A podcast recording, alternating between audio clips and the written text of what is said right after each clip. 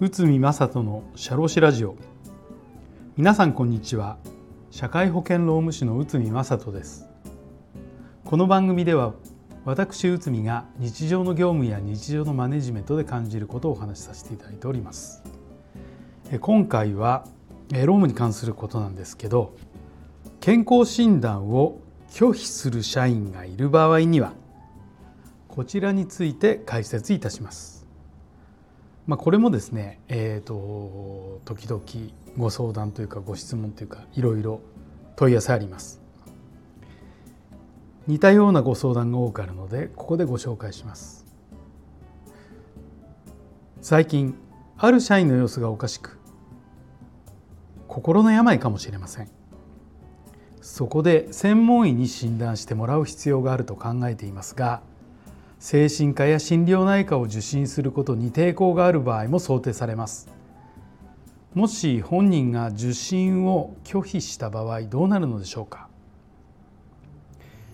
心の病の問題は大企業中小企業問わずどんな会社でもいつ起こるかわからないものです。もし社員が仕事中に異常な言動行動をとるのならば何らかの心の病が疑われますので早期に医者の診断を受けしかるべき措置を講ずる必要があります。しかし心の病についてはストレートに精神科で見てもらいなさい。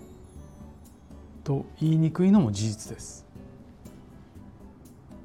そこでこの対策として就業規則に次のことをきちんと明記しましょう。えー、それはですね従業員が次の各号のいずれかに該当する場合会社は従業員に対し会社の指定する医師の健康診断を受けさせることがあるなおこれは業務上の必要性に基づくものであるため従業員は正当な理由なくこれを拒むことはできない。傷病による欠勤が連続して7日を超えるような場合。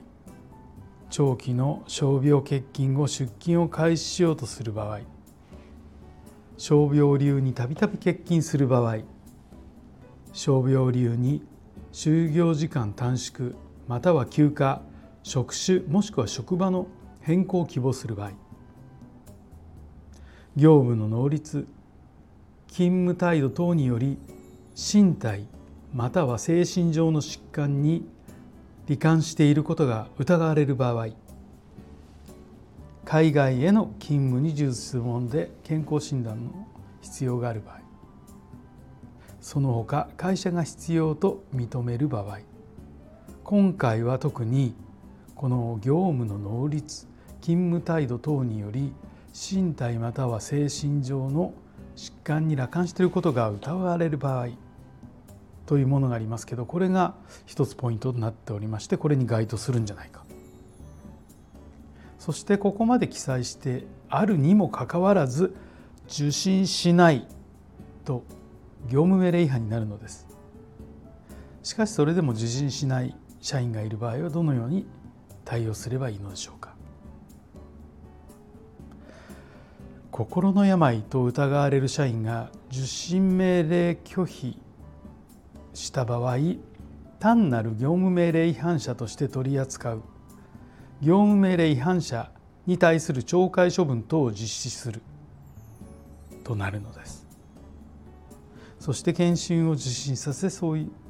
そういう結果が出たのならば精神疾患者として取り扱うべきなのです。ただし一番やってはいけないのは